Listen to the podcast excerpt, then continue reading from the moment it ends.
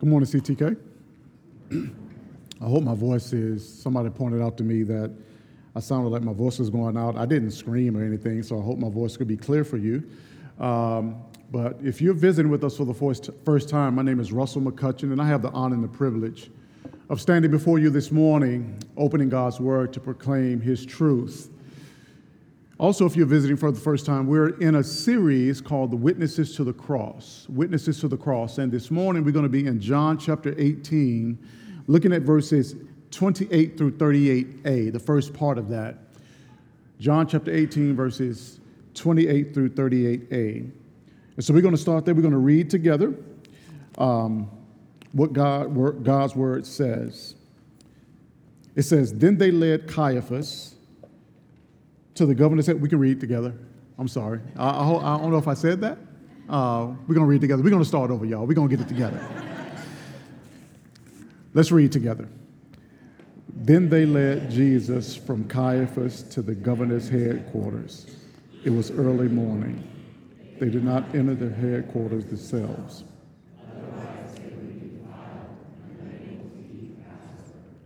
So Pilate came out to them and said, what charge do you bring against this man? We wouldn't have handed him over to you. Pilate told them, You take him and judge him according to your law.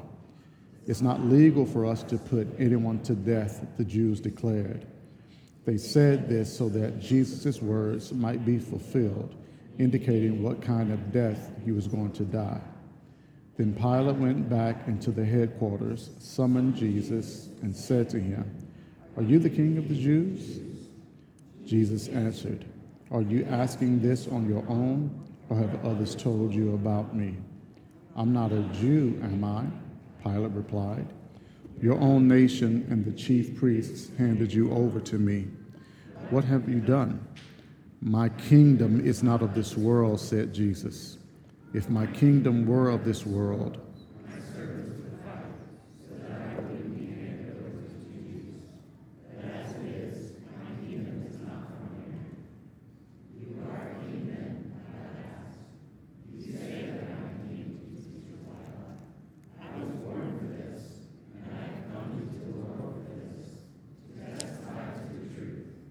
Everyone who is of the truth listens to my voice.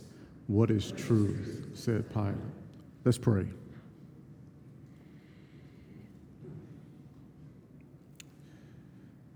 Father, this question that Pilate posed to Jesus, what is truth?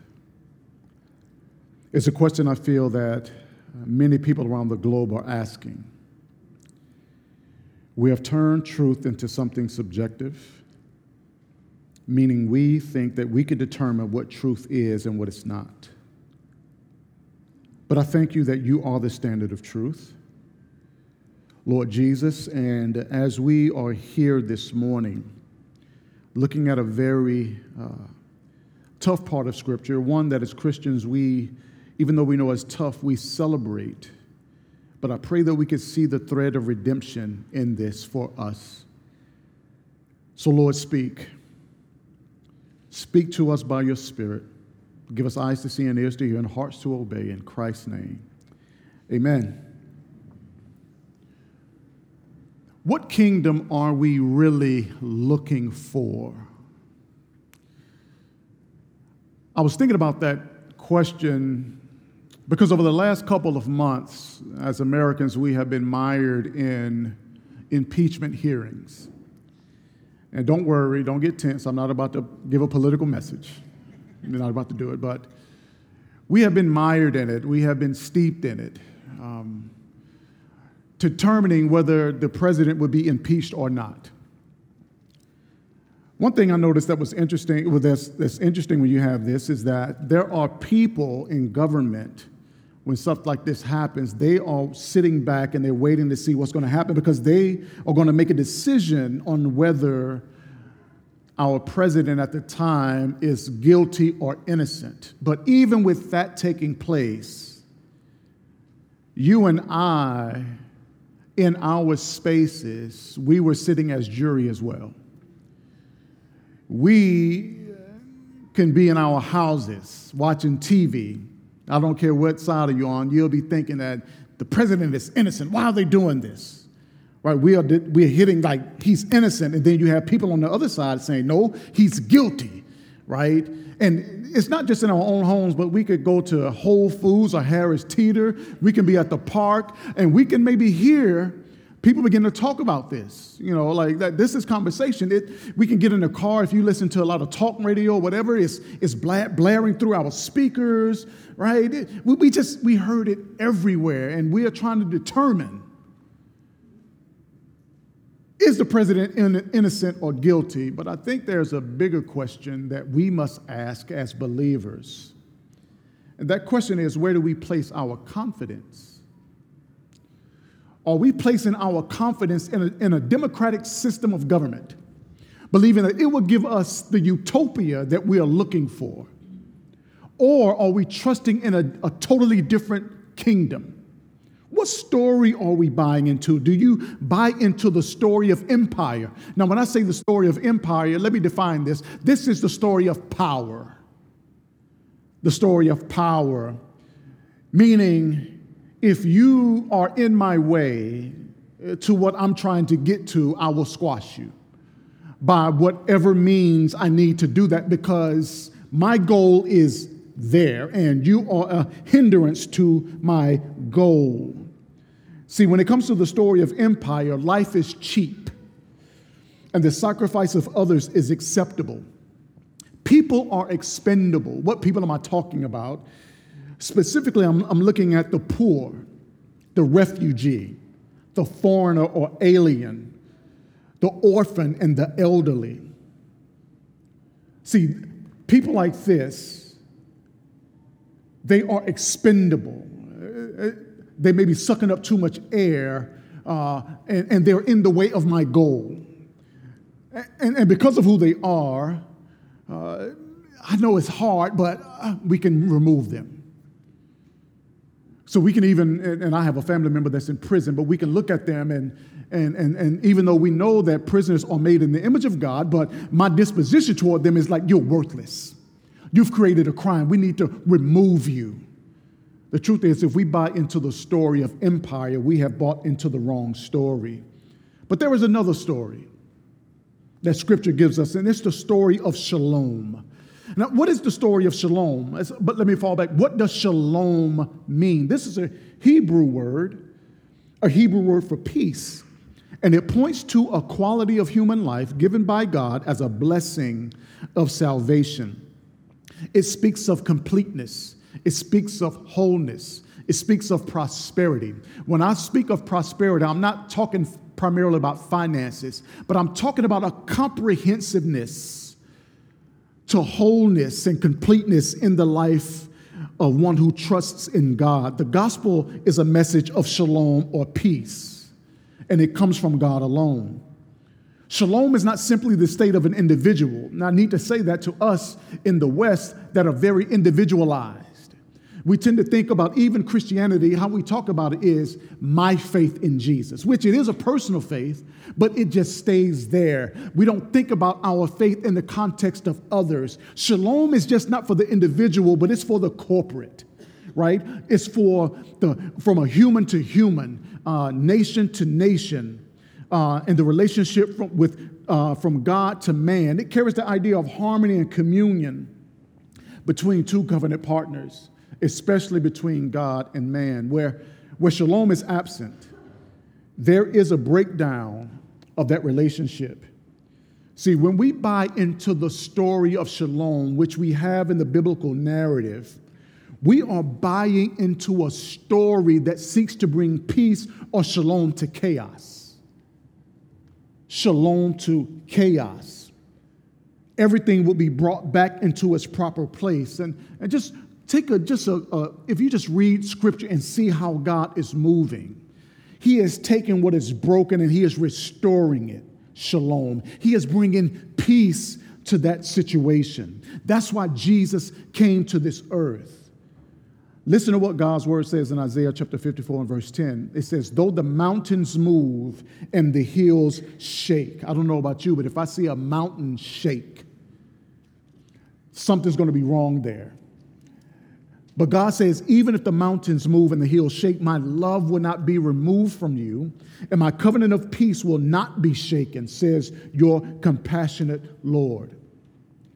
Every day, God gives us, we get an opportunity to choose what kingdom we buy into. Is it the story of empire or kingdom? That is a story of fear. It's a story of fear. But if we buy into the story of shalom or God's kingdom, this is a story of peace, of restoration and wholeness. And Jesus embodies this in totality. I've used this a few times, but I just love what Paul gives us in Ephesians chapter 2 showing that he we because of Jesus we have peace with God and we have peace with one another. He says in in chapter 2 of Ephesians verses 14 through 20 he says for he speaking of Jesus is our peace who made both groups one and tore down the dividing wall of hostility. In his flesh he made of no effect the law consisting of commands and expressed in regulations so that he might create in himself one new man from the two resulting in peace. He did this so that he might reconcile both to God in one body through the cross by which he put the hostility to death. He came and proclaimed the good news of peace to you who were far away and peace to those who were near. For through him we both have access in one spirit to the Father. So then you are no longer foreigners and strangers, but fellow citizens with the saints and members of God's household, built on the foundation of the apostles and prophets with Christ Jesus himself as the cornerstone. So, this morning, the main thought I want to put before us as we look at this text in John chapter 18 is this Jesus, the true judge, is putting two kingdoms on trial, and we are the jury. Jesus, the true judge, is putting two kingdoms on trial, and we are the jury. In other words, what is our decision on what kingdom is the right kingdom? I know all of us sitting here, we will try to answer it's God's kingdom, but let's, let's ask, let's really examine our hearts to see if that's what comes out. What is our verdict? See, just like the Jewish religious leaders, we have to determine if we will side with the kingdom of this world or the kingdom of God that is not of this world. So, as we continue to walk through this series that we've entitled Witnesses to the Cross, we're just going to look at primarily two points. We're going to start with looking at groups like the Jewish authorities and try to see like what were they really afraid of? What was taking place with them? Why were they doing what they were doing? And Pilate who was ruling, who was trying to do things by the book, by the law, but he's confused because he's looking at Jesus and he is king, but he doesn't look like a king, he looks like a peasant. And so both the Jewish authorities and Pilate, they are functioning under this world's this world kingdom. So we're going to look at how the world kingdom functions, but you know, y'all, we got to finish with Jesus. This is not a we don't come together on any Sunday and we don't get to Jesus. We want to look at Jesus and his kingdom and see how it functions. How it functions. Why is it an upside down kingdom? Well, when he should, and Jesus said, I could do this, y'all. I love when Jesus says, like, if I want to, I can call down, and I got 12 legions of angels ready to fight right now. I could do that if I want to, but my kingdom is not of this world. Why would he do that?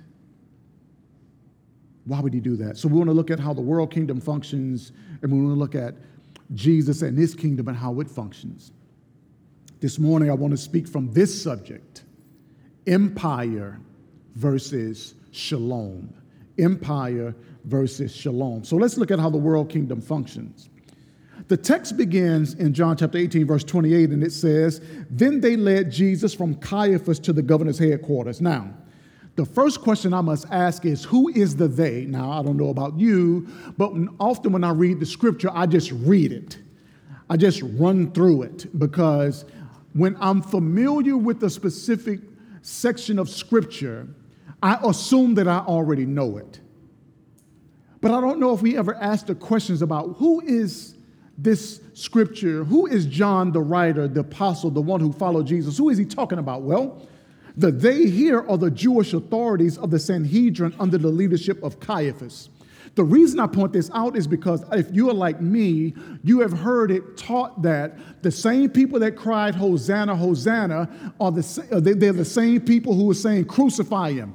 Not true. This is not that group that said, Hosanna, Hosanna, because if you look at all of the Gospels, you would see that the crowds loved Jesus. They loved when Jesus came through. I don't know if y'all know about that, that one scene, uh, a couple of scenes where Jesus feeds the 5,000, where we see the 5,000, but if we study, that's more like 15 to 20,000 that he feeds with some sardines and some crackers. And, he, and, and they, they, they get full. Like this crowd loved Jesus. But the religious leaders, the chief priests, the elders, it would say, and scribes, they cherry picked a smaller group of people and they conspired against Jesus. They conspired to put Jesus to death. This is not that larger group of Jews because they loved them. Now, even though they wanted Jesus killed, Jesus still needed to go to Jerusalem. As a matter of fact, he wanted to go to Jerusalem. God's word says in Matthew chapter 16, verse 21 From then on, Jesus began to point out to his disciples that it was necessary for him to go to Jerusalem and suffer many things from, notice it, the elders, chief priests, and scribes, be killed and raised the third day. Now, notice when you read the Gospels that Jesus often had a lot of confrontation with the Pharisees. With the Pharisees. But when Jesus engaged the Pharisees, it did not lead to death. Like John chapter 3, Nicodemus, who was a Pharisee, there were other Pharisees who invited Jesus into uh, their, his home and they would eat now. There would be some disagreement, but it did not lead to Jesus' death. It was only until Jesus started confronting the last week of his life, confronting the chief priests, that he gets killed because now he is challenging their authority. And Jesus knew how he would die. That's amazing. Jesus knew exactly how he would die for it says in John chapter 12, verse 32, he says, As for me, if I'm lifted up from the earth, I will draw all people to myself.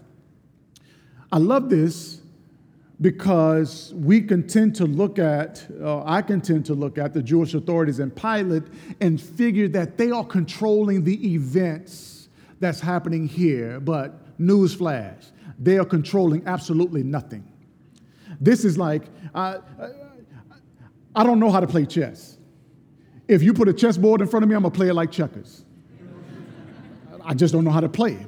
But this seems like a chess match where one person thinks that they're winning, right? They're moving some stuff, but another person in the back of their mind is like, I'm watching that. I'm watching that. You move there, I got you.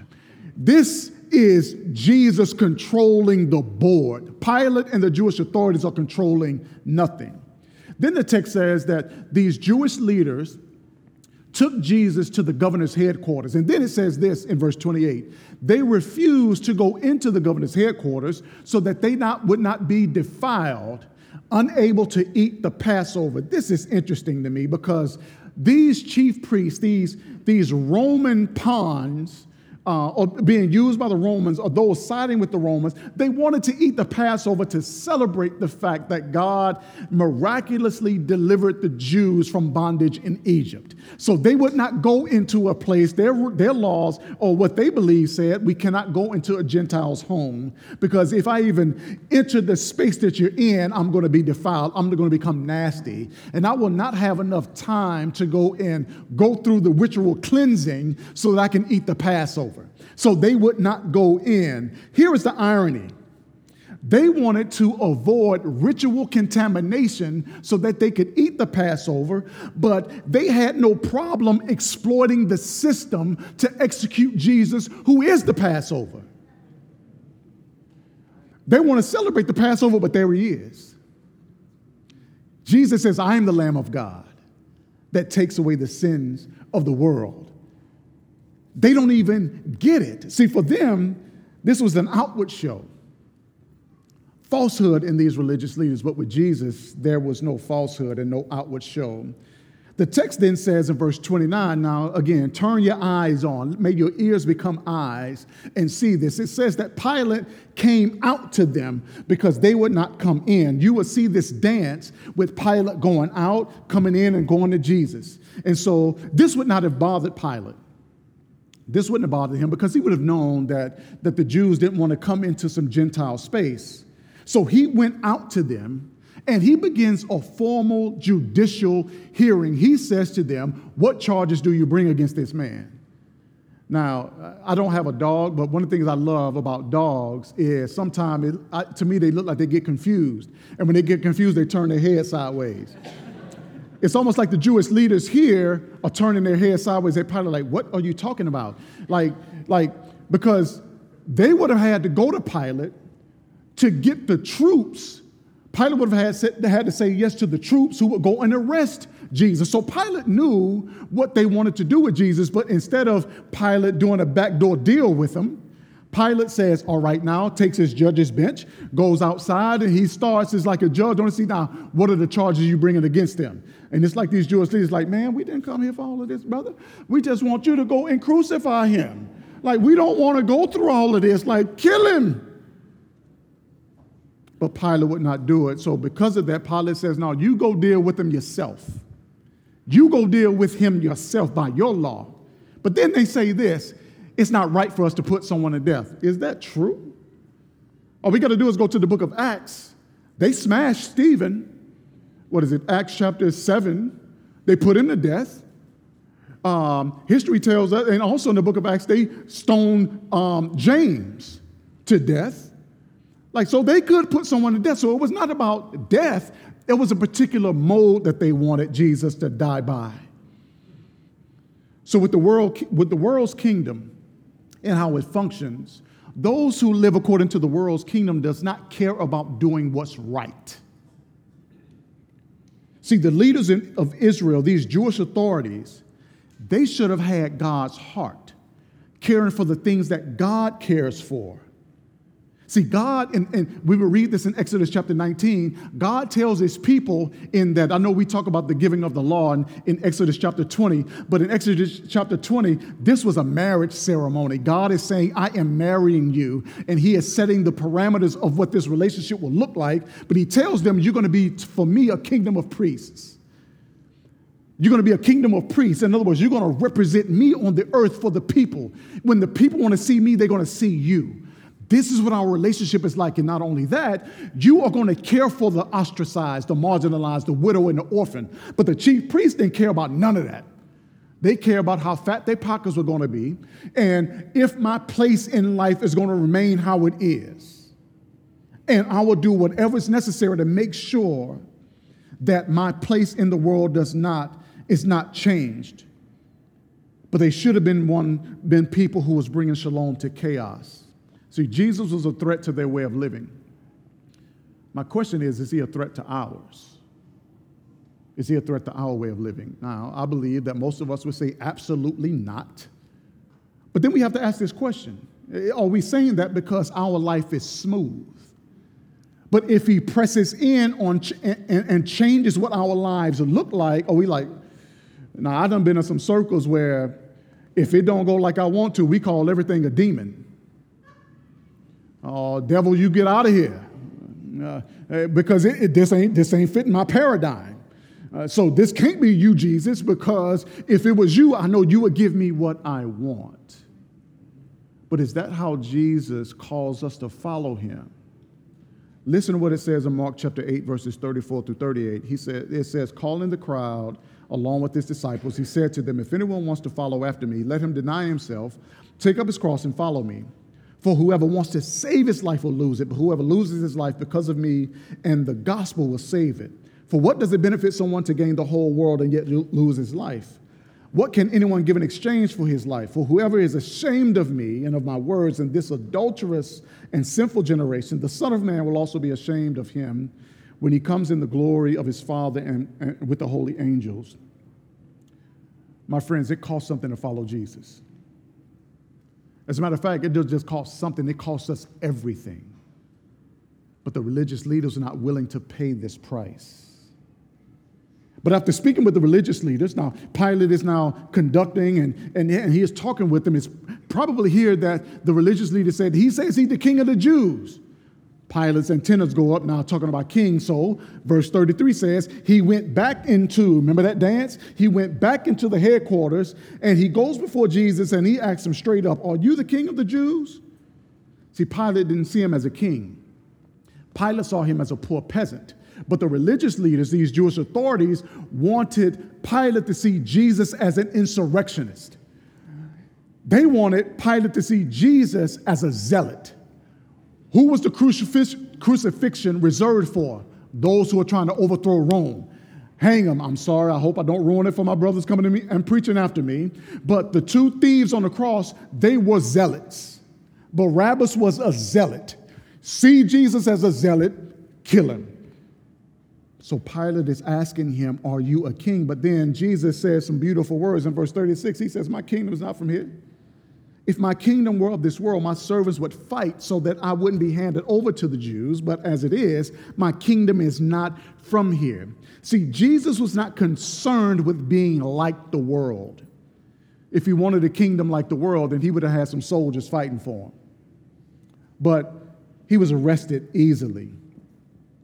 The world's kingdoms seek to preserve their lives by violence and force, but Jesus' kingdom finds its origins elsewhere. And when Pilate heard this, he realized that no, your kingdom is not a threat to Rome. So he's innocent. But just because Jesus' kingdom at this time was not a threat doesn't mean that his kingdom was weak. No, there's nothing weak about Jesus and his kingdom because we can see his kingdom working in the earth. When his kingdom works, people have their minds renewed, and this work can't be stopped. Uh, I found this out in the early service. I wonder if it'll be like this here. Uh, how many of you remember the picture in picture feature on the television? I know now they, they, they probably got these TVs, uh, you know what I mean? Like they, they, they amped up now, but you could, it was a time where you could watch one main show and have a picture pop up. See, I grew up, this was picture in picture to watch two shows at the same time. My grandfather had that big floor model TV, and then when he wanted to watch another, he'd get a smaller TV and set it on top. So that, that, that was picture in picture when I grew up, right? Uh, but then it transformed, and you, you can have this picture in picture. So we even had that, that, that feature. You know, you, you can watch a main show, but then when you wanted to watch something else, you would have that picture in picture, and you would pull it up. It'd be some small down here. I don't even know why that was funky. Like I wouldn't, I want to watch something big, but you could do that if you wanted to watch a movie and then maybe a sporting event. The main show covers most of the main, all of the main screen. The picture in picture just allows you to get a glance at a smaller picture. For many of us, living for the world is on the main screen and living for the Lord is the picture in picture. But we won't, we won't say that, right? You know, now I think there's some stats that say the average, and I'm not, I'm not shaming anybody, so don't take it like this, but they have some stats that say like Christians now average what, a little over, uh, a little less than two times of, of worshiping. You know why? Because our lives are so full of so many other things, right? We fit God in when the rest of our lives, when we have margin for it, right? And, and so the, the things on the main screen for us can be, man, my, my kids have to be here. I'm tired, or man, I gotta work here, and the things of life on the main screen, and then I fit God in over here in the picture in picture. And so I come to worship sometime. When I come to worship, man, the songs are good. Praise Jesus. I love singing those songs. I know Jesus loves me. I partake of his body broken and his blood shed. Yes, Jesus, thank you for dying for me. I leave from here and I tell people, I tell my wife, sermon was showed, a pastor preach today. I love seeing God's people. But then my life goes right back to living for my own self and my luxuries and my comfort. So ask yourself this question. I will start with me. Russell, are you willing to forsake the way of your thinking and your way of doing things and come to God with an open hand and say, even though I don't understand what you're doing, Lord, here is my life. Use it as you see fit. You reorient my life. May I have on my heart what you have on your heart. May I, may, may I say with Isaiah, after I, he saw the Lord high and lifted up, may I then say, Lord, send me. When God says, Who will go for me? Lord, send me. Even if it means I'm going into a difficult space, send me because I want to be obedient. When I am obedient to you, living for your way of thinking and your way of doing things, then I sense your pleasure. I sense your presence with me.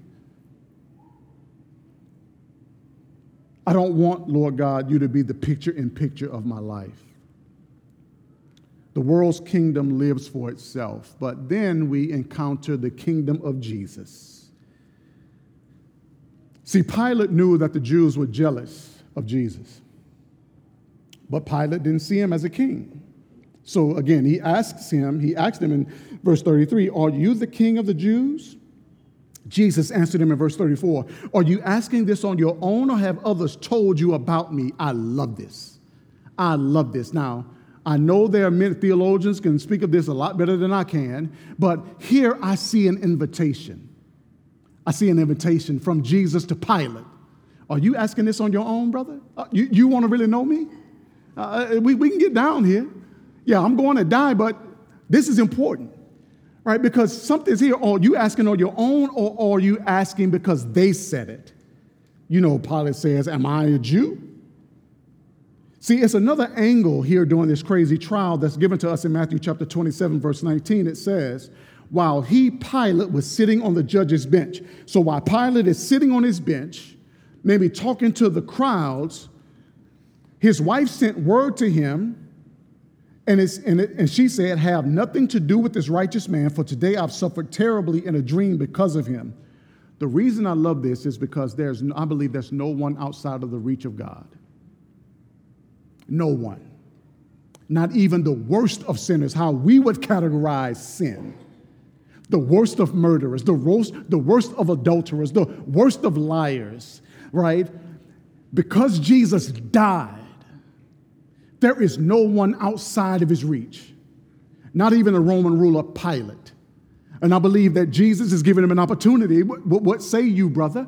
Do you want to go more into this conversation? He's inviting, I believe, part of it to uh, Pilate to trust him.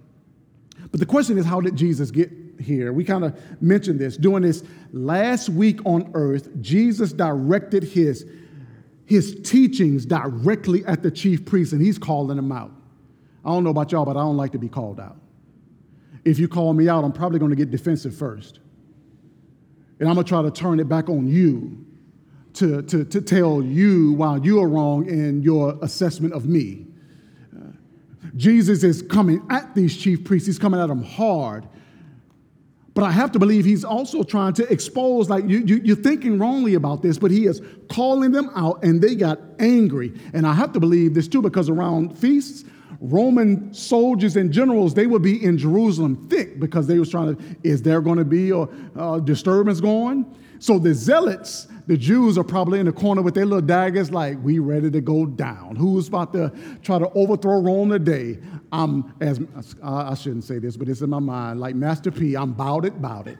Um, like, I'm, I'm, I'm ready. So who, who's, if, if, if Jesus, you started, I'm pulling out my shank and it's going down. They ready to remove Roman rule. But again, Jesus says in verse 36, wait a minute. He told Peter, man, put your sword up, doctor. My kingdom not from here. I'm not about to do what I'm going to do uh, through, through force. No, no, put it away. Put it away. His kingdom is an upside down kingdom. His kingdom is not like the world's kingdom. In Mark chapter 1, verse 14, it says this After John was arrested, Jesus went to Galilee proclaiming the good news of God. The time is fulfilled, and the kingdom of God has come near. Repent and believe the good news or gospel. Notice what he says here that Jesus went to Galilee proclaiming the good news. What is the good news? That God came to earth in Christ and Christ lived the life that you and I should have lived. He lived it perfectly. And if you saw Jesus moving about in the Gospels, you would see him engaging certain people. You would see him go into the synagogue and he began preaching, and demons would cry out. Why are you here? What you got to do with us? And Jesus said, Man, just come out of them. And, and, and the demons would leave, and the man would be made whole. A woman is bent over for all these years, and Jesus says to this woman, Woman, you are loosed. And this woman now stands erect. A woman who has been bleeding for years touches Jesus, touches the hem of his robe, and a bleeding stops. And Jesus looks at her and says, Woman, your faith has made you well. But Jesus is on his way to a man's house whose daughter was sick. But then, because he got held up, they came and says, Man, leave him alone. She's dead. Jesus says, She ain't dead. She, she's not dead. Let, us let, go. Uh, we got work to do. And people coming there, why are they making all this noise? Like, why y'all crying like this? Because Jesus is the resurrection and the life. So he can look at this woman and say, she is not dead. And so he goes into a room and says, now put them out of here. Pete, y'all come here. Uh, John, y'all, y'all come here with the brother. And he looks at this little girl and says, get up. She stands up. He says, give us something to eat. When the kingdom of God infuses our life, stuff has to change. And it doesn't look like the world's kingdom. It's not by force. It's by His Spirit. He makes things happen. He comes near to us just like He does those people in Scripture, like the woman at the well whose life was raggedy. And so much so, when Jesus was in her life, she says, Don't leave. I need to go and tell some folk about who you are. And Jesus comes to the Samaritan and he rocks their world, or Zacchaeus, who works for the Romans. He works for the Romans. And Jesus says to him, Today I got to be at your house. And Zacchaeus is so thrown off, he says, Man, I'll give the half of what, if I've defrauded anybody, I'll give it up. I see you rightly. But not only did Jesus come to live the perfect life, because that's not all of the gospel, the rest of it is that he came to give his life as a ransom for many. In other words, Jesus came to die and when we see this trial, guess who belonged in before Pilate? Who belonged before Pilate? Y'all can talk to me. Me. I belonged for, before Pilate. But he is substituting himself for me, saying, Russell, instead of you coming here, I got you.